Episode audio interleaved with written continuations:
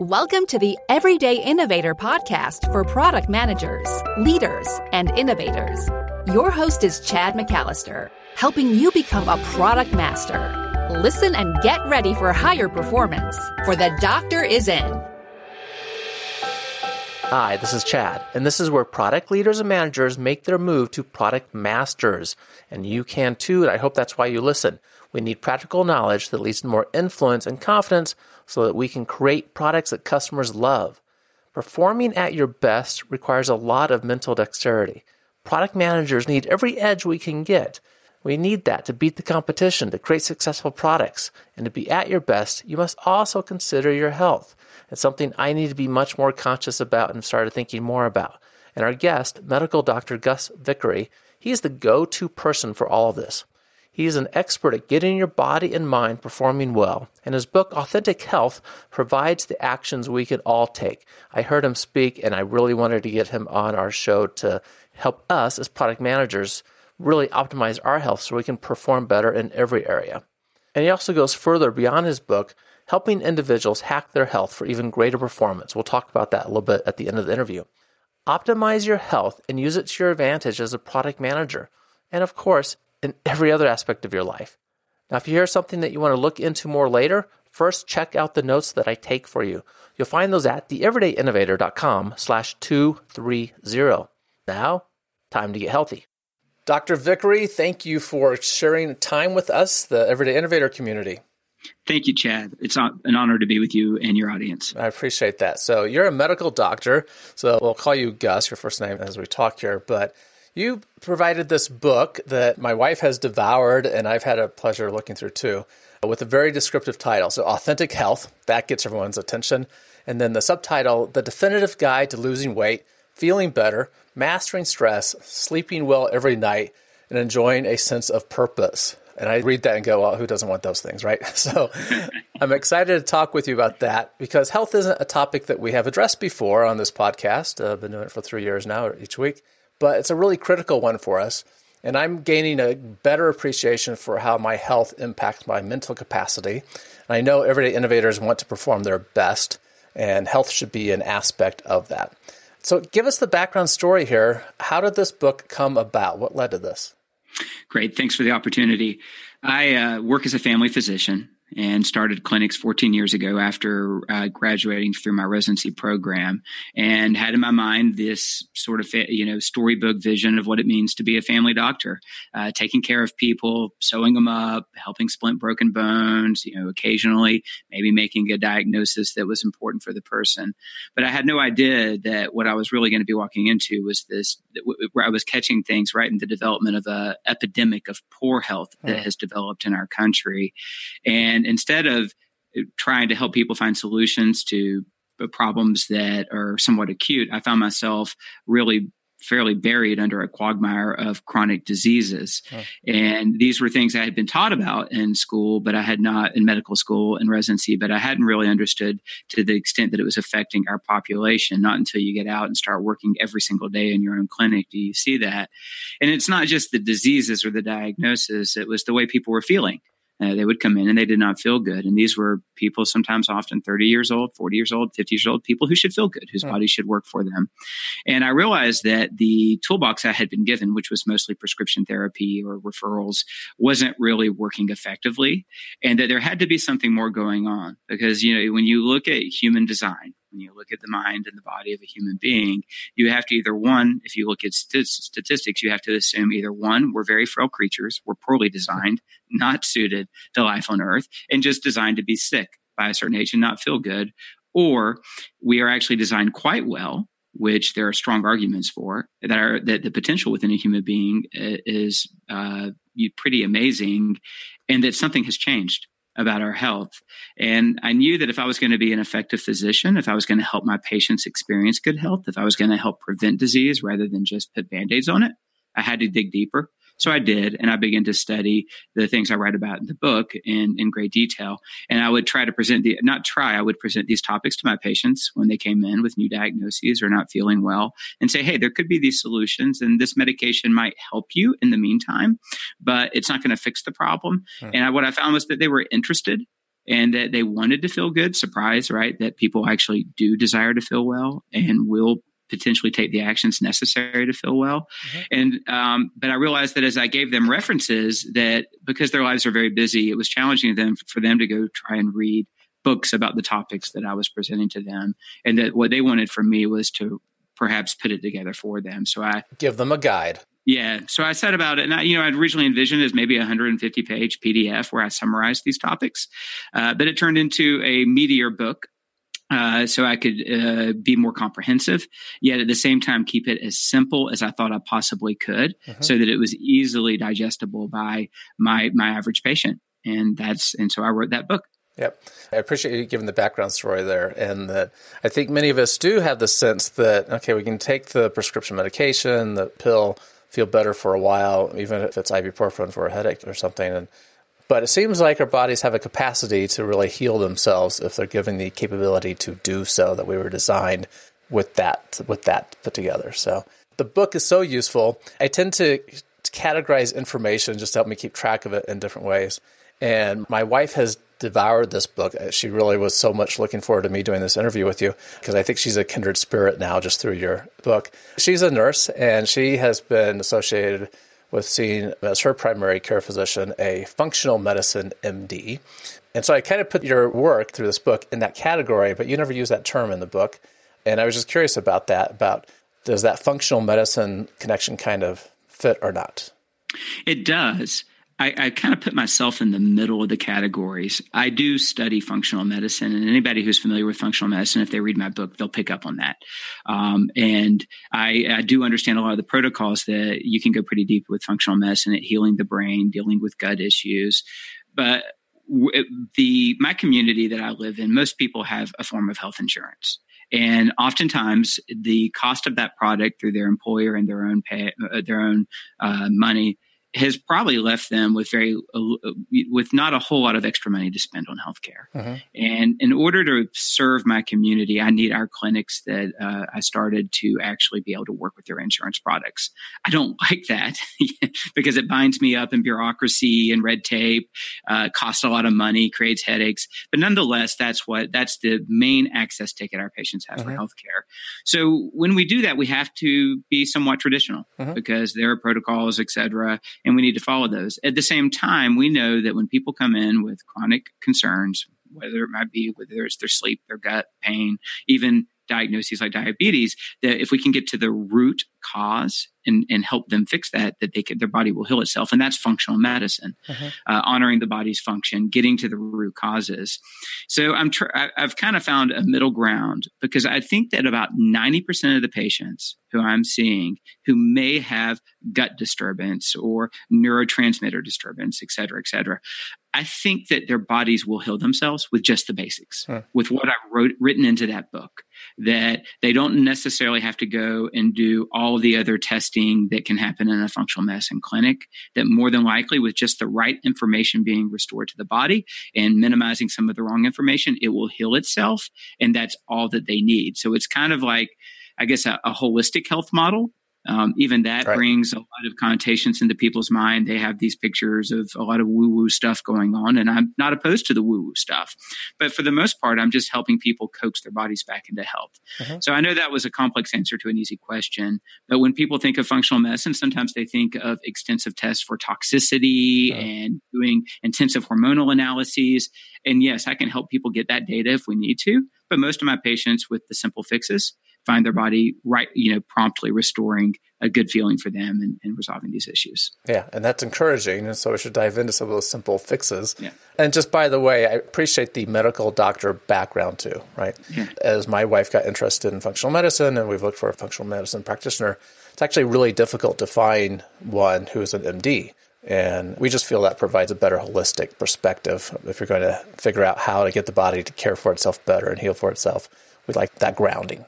I appreciate that. When I look back at all my training, what what I think was strongest about medical school was the super, the, just the intensive deep dive we did into how the body works, uh-huh. uh, and and all those layers of study that at the time you thought, why am I studying the? You know, when you when you take that and then you get to add in a lot of clinic experience, seeing real people that are with diverse backgrounds, diverse social circumstances, diverse exposures and genetics, and you each day you work through with those people trying to find solutions. I think you take that experience and then you put it on that type of education. And physicians, we really are so well equipped to be the best at helping with restoring health and optimizing health, but we've gotten stuck on just reactively managing disease. Mm-hmm. Yeah. Great. So let's dive in now to really the subtitle elements of your book and see how we can help me help my listeners with these areas, right? You know, not feeling our best, too much stress, not enough sleep, perhaps a little overweight, which is true in my case, something I am working on because my last blood tests were not very good. So that was mm. added motivation for me. So if we can work on some tips in each of those areas to really help us work towards authentic health. Since I mentioned overweight, let's start there. I suspect I'm not the only one here dealing with this. What can we do about this problem? Well, it won't just be your suspicions. If you look at statistics, you know you're not the only one dealing with this problem. Um, you know, the first thing is to understand the truth about what causes us to be chronically overweight. There's a lot of mythological understandings about this, and there's also, uh, you know, a lot of uh, limited views about the the actual nature of the problem and how you fix the problem. And, I, and, a big thrust of my book is on this particular category.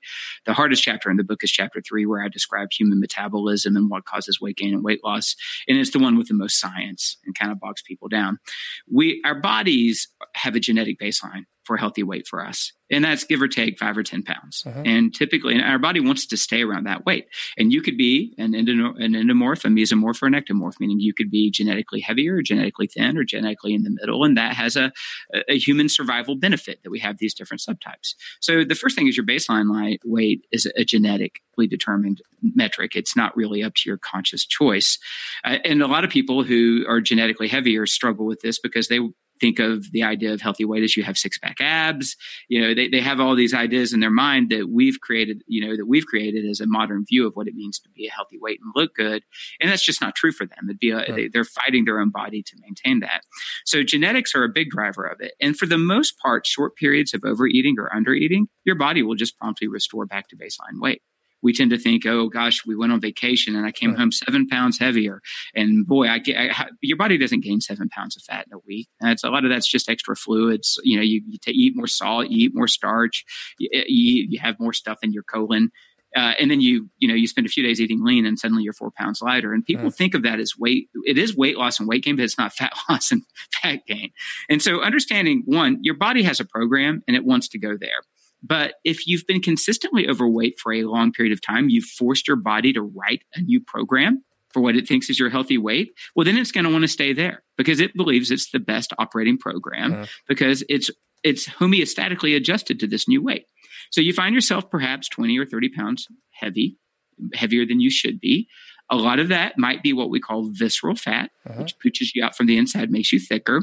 And it's also associated with suboptimal blood work elevated blood sugars, triglycerides, perhaps fatty liver, elevated blood pressures, inflammation. It depends on how deep the rabbit hole you go down of checking your blood work. And the key is that you what you want to get rid of is that visceral fat uh-huh. because that's the disease causing tissue. The good news is, is your body does want to get rid of it too. Your body doesn't like that tissue. It's making you unhealthy. It's sapping your energy. But at the same time, the visceral fat is it's not cancer. I want to be very clear, but it's kind of like a cancer. It grows itself to its own advantage at the expense of the body. So when you begin to just simply go on a reflexive low calorie diet and start joining the gym and trying to force your body to lose that weight, you'll lose some of it because you create a negative energy balance, but very quickly you'll find yourself rebounding back and mm-hmm. blaming yourself for it. Yeah, it's like a so rubber band. You know, you stretch it so far that it seems to snap back. That's right. That's your that is the area of your brain called the hypothalamus that regulates all these autonomic functions, trying to take you back to where it believes you need to be for your health's sake. Um, it turns out, though, that now we're regulating to an unhealthy level. So, in order to, to stop being overweight successfully in a sustainable way, you have to simply give your body back the information that reprograms it for healthy weight. And that I'm going to make that very simple right now but it's more complex than it's it's simple but not easy, so to speak. One is we are not designed to overeat or eat all the time. Huh. If you want to lose weight, clearly you have to stop overeating if you're overeating.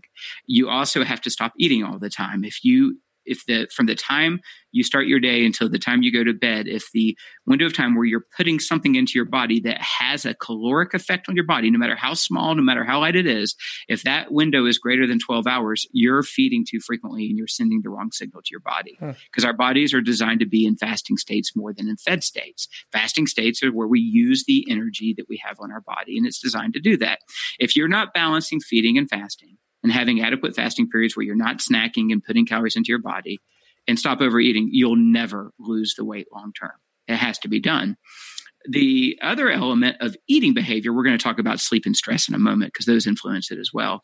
But of eating behavior is the food choices because there are certain foods that I call the food equivalent of cigarettes, and that's not hyperbole, right? I'm not just trying to rouse a response from people. They are the processed foods, the junk foods, and the fast foods that are full of salt and full of unhealthy fats and hydrogenated oils and added sugars and MSG. They take over our central nervous system cause us to overeat. We can't help it. We think we have willpower. We do have willpower, but not once we er, we're exposed to those food elements. And they directly create inflammatory responses in our body. Our body does not know what to do with that food, and the inflammation causes weight gain. So you must eliminate nutritional stressors, bad food from your diet, not 100%, but perhaps 80% of the time if you want to lose weight. And, and then the final bit is just mindfulness, which sounds kind of boring, but it's actually slowing down and really understanding what food is for you and taking time to eat and chew your food thoroughly and be really intentional about what nutrition is for you. And if you can become mindful about the construct of what food is for you, how it's supposed to serve you and not harm you, balance feeding and fasting, and replace nutritional stressors with natural whole foods mm-hmm. without even going on a diet, you will lose the weight. But if you try to do it any other way, you will not have long term success. So I've been working on the mindfulness aspect of this a little bit. So my weakness is ice cream, and I usually like ice cream at night, you know, after dinner, which is probably the worst time to be eating anything. And the other night, I indulged. I was doing so well for the last couple months, and then I said, I'm going to have some ice cream. And the mindfulness part of that was recognizing, yes, I'm enjoying the eating this and the taste sensation, but afterwards, I really feel like crud. That you know, I'm not putting fuel in my body and it was just a really good reminder like, I want to be putting fuel in my body, not something that actually zaps my energy, it makes me feel crummy. Yeah, and and uh, if you've read the book, then you know there's a whole chapter about how to deal with craving, how to anticipate it, and how to exit the craving loop, which is all mindfulness. Because when you're becoming mindful, you're basically talking about a level of consciousness that's very powerful that differentiates us as human beings. But if you're not using and accessing that level of consciousness, then you become a product of your preconditioned programs. Yep. And and then all you're going to do is what you've always done before. And the combination of sugar and cream and with that texture is a very powerful pre-existing program. Like your brain will go for it that. for me. Yeah. Yeah. And then there's the uh, the mindfulness also includes knowing okay it's going to come. I'm going to have this happen. And there are substitutions i can do uh, things i can do that will give my my brain a bit of dopamine or a bit of serotonin, which will actually preempt how mm-hmm. how strong that urge is. And then there's step downs. You can move from ice cream, and there's a brand out there, Halo Top, and they right. make it stevia, and it's not quite as good, but you can step to that. And then you can step to the next level, which might be just some organic whole cream with some berries. Mm-hmm. You, know, you just keep making slow progress. And a year from now, all of a sudden, you don't even have an evening snack except maybe twice a week. And then it's no problem for you. Yeah, that's good advice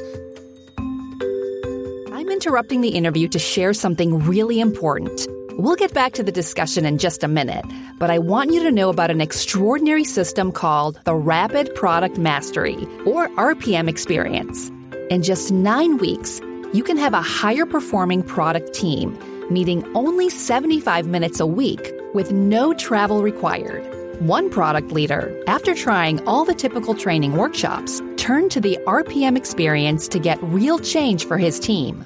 He said that this is the only training that provides an integrated product management perspective. It did exactly what I needed it to do. If you have a group of 5 to 14 product professionals, learn how you too can have a high performing team in just 9 weeks, 75 minutes a week, without travel. This is the system created by Chad based on his experience working as a product leader, coaching several organizations, and deeply studying innovation during his PhD work. Get the guide for yourself at theeverydayinnovator.com slash RPM. The other thing you said in there that was interesting was this minimum window of 12 hours of not eating, you know, being in a fasting state without any caloric intake.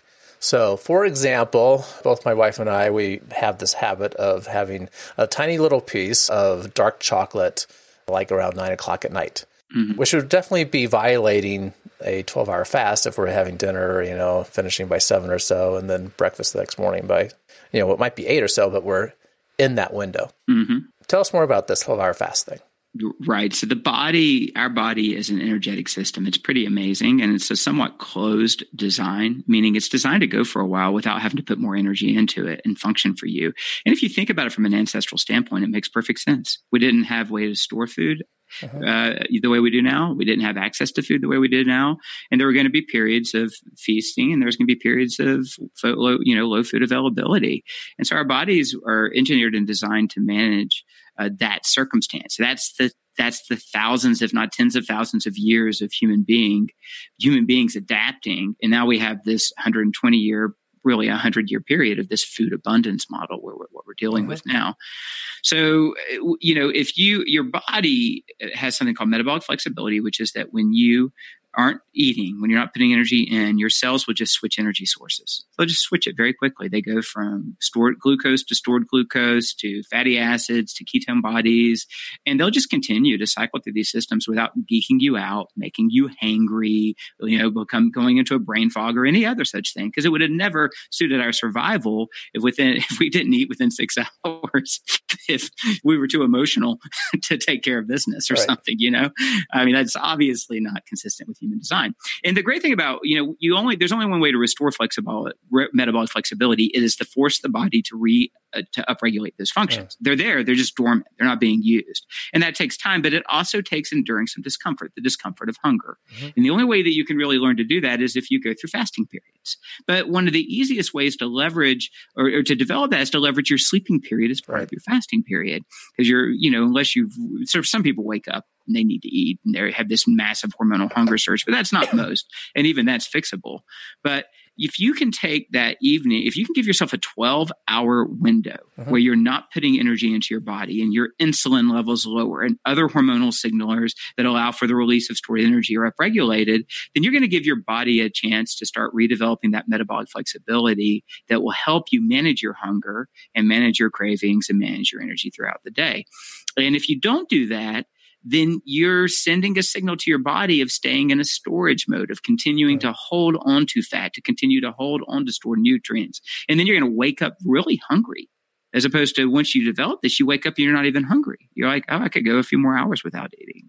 So, the, like for you and your wife, I think if that's a substitute for the ice cream, that's a great first step right? If you've moved from a bowl of ice cream to a tiny piece of higher percent organic cacao, dark chocolate, 72%. Yeah, which has some good nutrients for you in there. Cacao is an antioxidant, has polyphenols.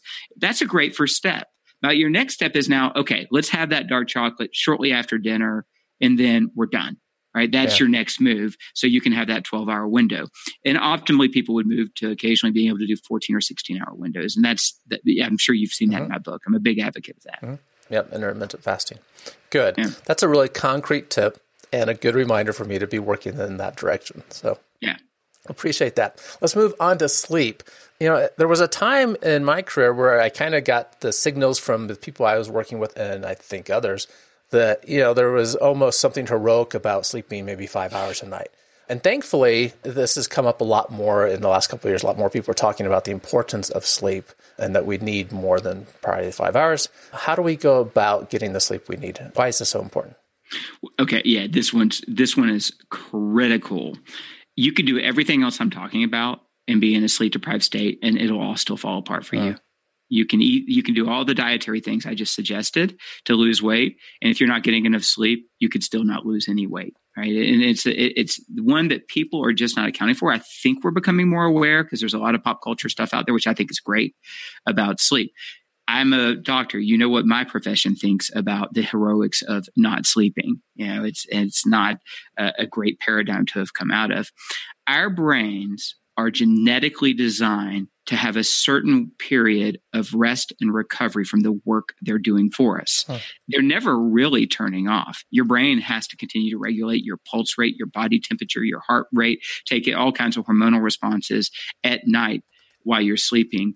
And there are also, uh, it's also consolidating memories and pruning synapses that you no longer need and building new synapses in areas where it anticipates need. Now, if you run a factory that produces a complex product and that factory runs 24 hours a day, seven days a week, and never stops to service the the, the equipment, to uh, you know, to clean things up, to take the garbage out. You can get the idea what's going to happen to that factory.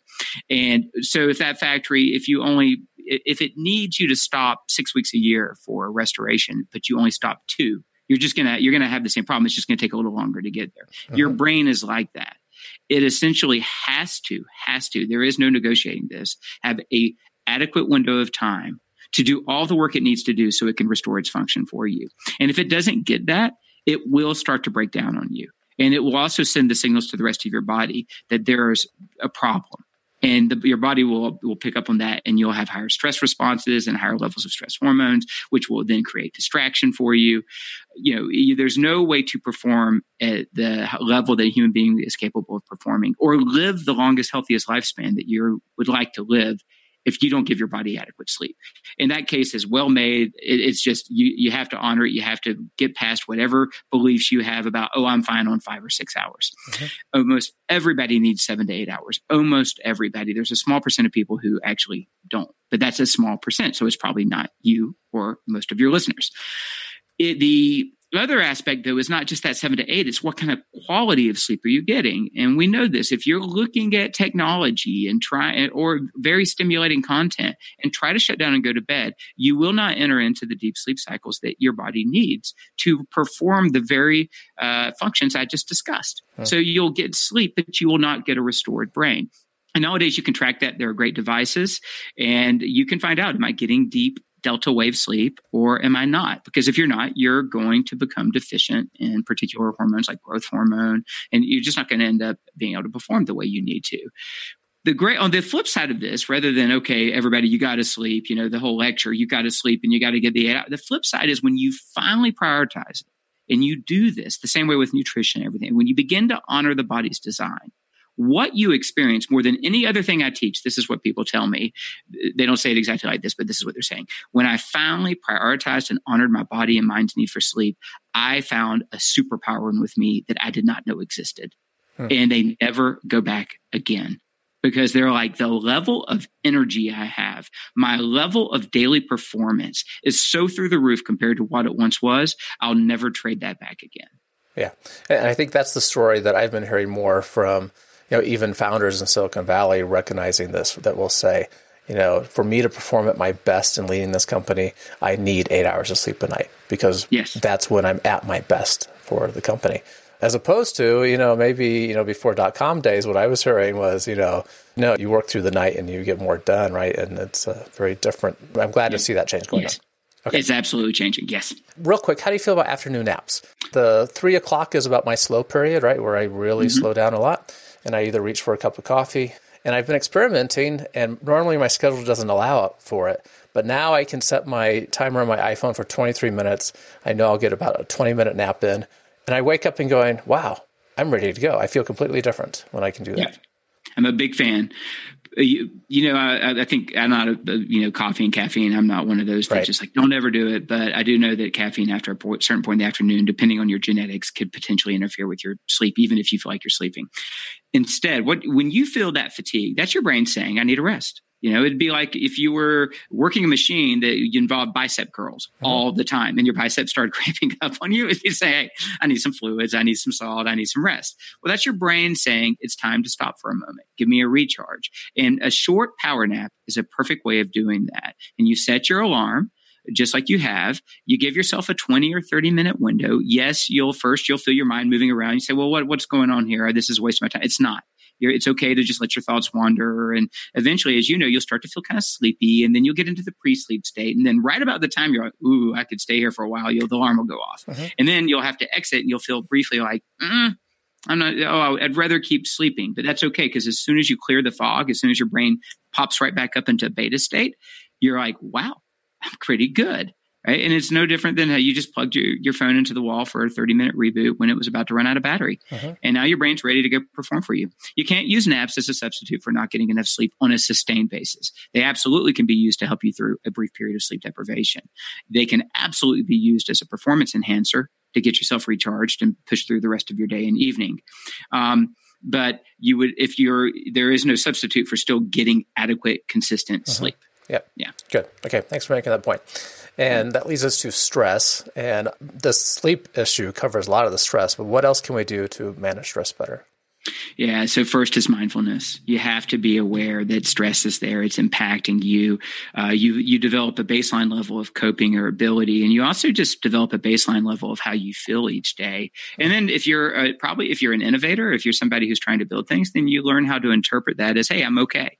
That's what happens is we form an interpretation of our current ex- experience as, oh, I'm doing okay. I feel okay because you keep pushing through and you can't, but you're, but you're working off of a, a you know, a, a limited bit of resources for your mind and body. And then as you restore those, you begin to be like, wow, I had no idea that I was that tired. I'm actually supercharged now. So with stress, you know, you, if you're not mindful about it, you're just going to get assaulted in our time. We are dealing with an epidemic of chronic, perceived, uncontrolled stress that's coming at us, whether we're exposing ourselves or not. Yeah.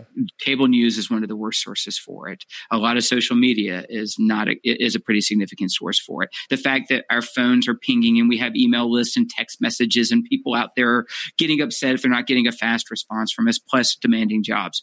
All of this is way exceeding what our ancestral minds were designed for. Our ancestral minds were designed to buck up for seasons of sprinting, harvest and hunting and gathering, and occasionally perhaps battle or whatever it was, but then to also have long periods of recovery and rest. Uh-huh. And, and then and at the same time, day to day life was still stressful, but we weren't waking up and then first thing zapping our brain with a concentrated form of artificial light and finding out that the, somewhere across the world that millions of people were in peril and it, all of the, all these reports that have nothing to do with what we're going to do today that begin to trigger responses in our brain. And when you trigger a stress response, you automatically, based on your brain's design, will inhibit your higher mind function, your neocortex, because the stress response is a fear, it's a threat response. It's a fight, flight, or freeze response, and it's automatic. It's a, it's a hardwired program deep in your brain that will override you because it believes now survival is a, an issue.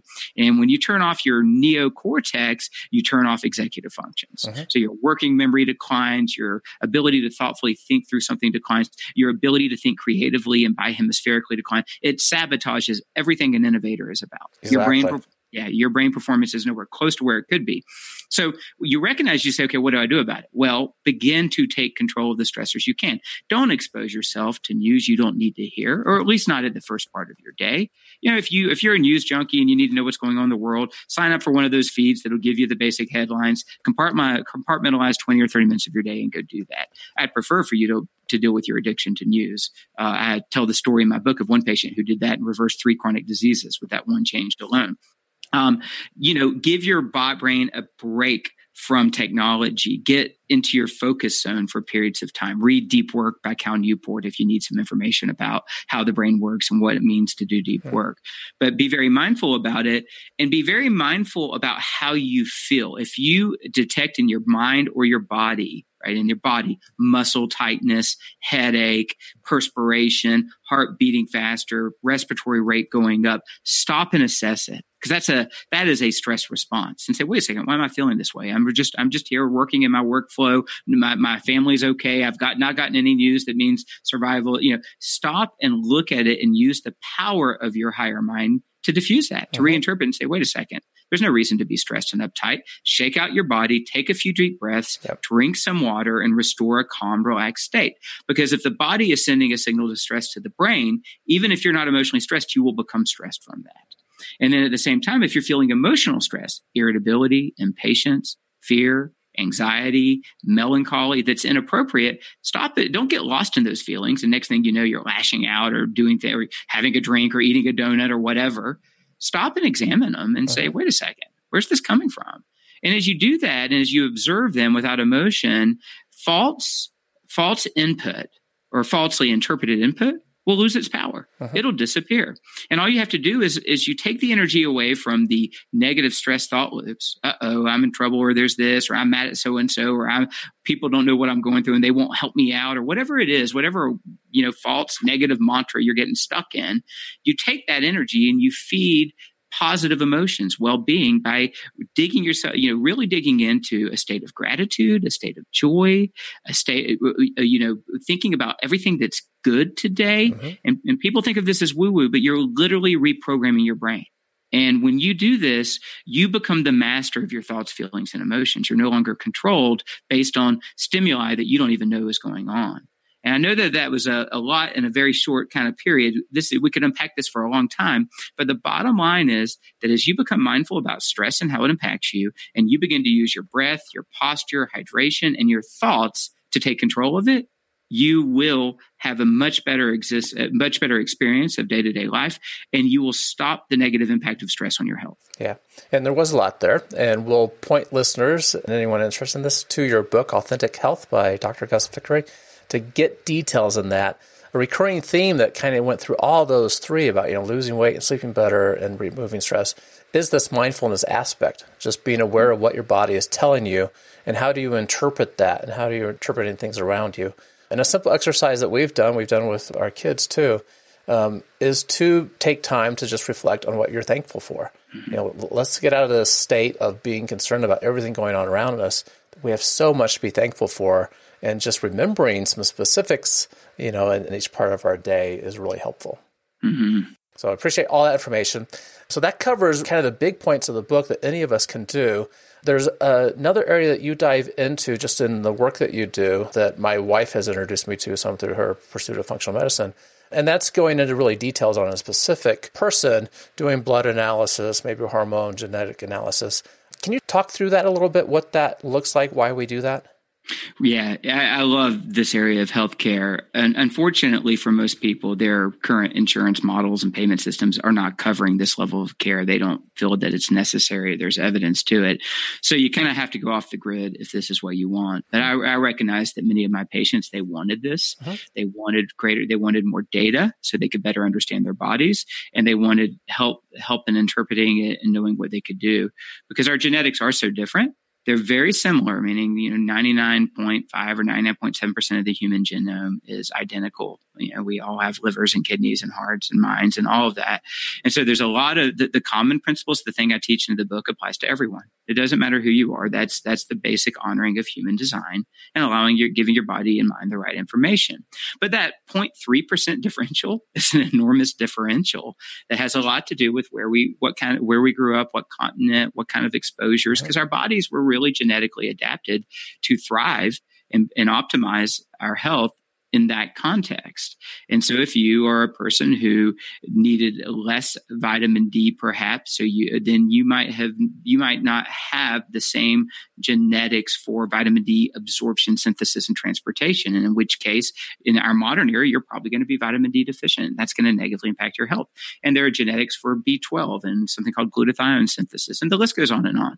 Um, there's genetic that people hide from the gene for Alzheimer's uh, because they think that that's an Alzheimer's gene, where that it's not. It's a lipid transport protein, hmm. but it, it is present in 25% of our population to, to either one, you know, there's a single allele or a double allele. And if you actually know you have it, there is a evidence-based uh, construct context uh, that you can apply to certain key you know, data hmm. points that can prevent you from ever developing Alzheimer's whatsoever if you have this. And if you don't know you have it and you don't have this data, then you probably there's a you know if you have one allele, you're 30% likely to progress to Alzheimer's.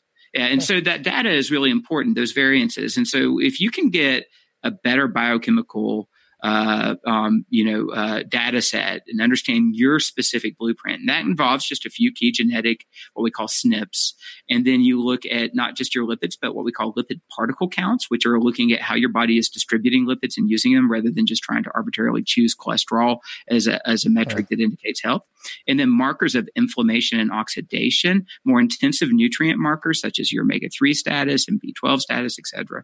And then you can also look at your hormone status, gonadal hormones, adrenal hormones, uh, um, growth hormone, and there's other data pieces. I want met- met- metabolic functions like insulin and hemoglobin A1C and free fatty acids. You can take all that data and put it together, and you really now know how your body's performing for you. Huh. And the, one of the most common examples would be somebody who struggled with being overweight, and their their overall biometric assessments have usually looked okay maybe a borderline blood sugar, but they can't lose weight and they don't feel good. And then we get that data set, and what they realize is they have they have nutrient deficiencies, significant ones, elevated levels of chronic inflammation and oxidative stress, meaning the body is overburdened and not performing well. They have high insulin and also elevated leptin, which is a protein that regulates body fat mass. And suddenly they're like, oh my gosh, this is what's going on.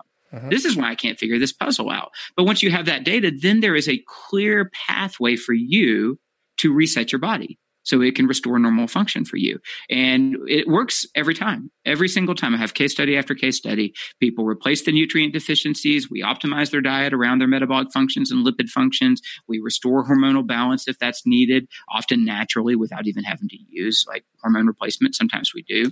And we watch what happens every few months. And at the end of one year or two years, depending on how long it's been going on, they're like, wow, without really trying, meaning I didn't have to go on a low calorie diet. I didn't have to go join CrossFit. I didn't have, you know, with, by just simply doing the simple things and giving my body the information it needed, I have a full restoration of health and I feel great. And what that's worth to people, that's, that's probably, you know, one, their daily experience is so much better and they're no longer guessing at what's going on. They know what's going on and they have the clear roadmap to fix it uh, instead of trying to buy program after program online that they hope will solve, you know, answer their pain uh-huh. points with health.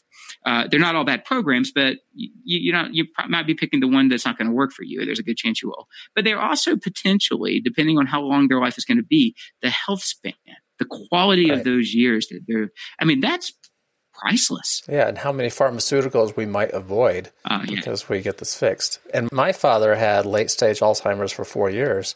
You know, so this is on my mind too, right? Because there's some hereditary issues mm-hmm. associated with it and getting, frankly, I have avoided looking at the genetic markers because I wasn't sure I wanted to know. Now I'm kind of at the point where like I really need that motivation to mm-hmm. make some corrections if I need to. And just other corrections in my body as well because I do want to live as long as I can healthily for my kids and my family. Yeah. I what I've learned in this business is that people want to feel good. Mm-hmm. But when you when when when you put before them a low value proposition of health, when it's just about oh I should eat healthier and I ought to exercise and oh my cholesterol's that's just not motivating enough for people. It's not intrinsically inspiring enough for people to take action. Mm-hmm. They either have to get to the point where they're so low that they have no choice but to take action. And that's not where we want to go. But what I'm trying to do is say, if you understood what your body is designed, how it's designed, how much potential it has, what it could be giving you, if you could just enter into and virtually experience that for a brief period of time, you would look at every one of the habits that's keeping you back as, as just as trash. As something that has no value to you and that you'd be gladly trade in for this new experience. It's challenging. It requires a process. You have to baby step, climb the mountain step by uh-huh. step, forgive yourself, not blame yourself. But it's amazing. And, and, this thing with Alzheimer's right now, it's increasing. This epidemic, I mean, 27% of people have at least one allele for the ApoE4 gene. And that means that 27% of the population is at risk. 25% of them have a 30% risk if they, and that and we think that's going to keep increasing based on exposures, poor food, lack of understanding. And if you have a double four, then you're at 50% risk. It's a coin flip of whether you get Alzheimer's or not. Yet if you know it and then you know these other data points I'm talking about and you honor the needs of that genetic type, there's a good chance that you would never experience Alzheimer's. Right. Yeah. And what we're talking about, because I'm familiar with this some through my wife, right? It's a blood test, get a mapping of you specifically, right? The, some of the indicators that you talk through. And then it's okay, what does your body need that you're not getting now? What kind of nutrition changes can we make in how you eat? Maybe some supplements that you need to make mm-hmm. changes. That's what we're talking about, right? Yeah, that's correct. And actually, I'm just going to go ahead and do everybody a favor. I'm going to tell you, based on my experience, that everybody out there needs to be taking an omega 3 supplement. Mm. They do. Every everybody I have tested, even healthy eaters, is omega three deficient, and you're not going to hurt yourself with omega three fatty acids unless you buy poor quality ones.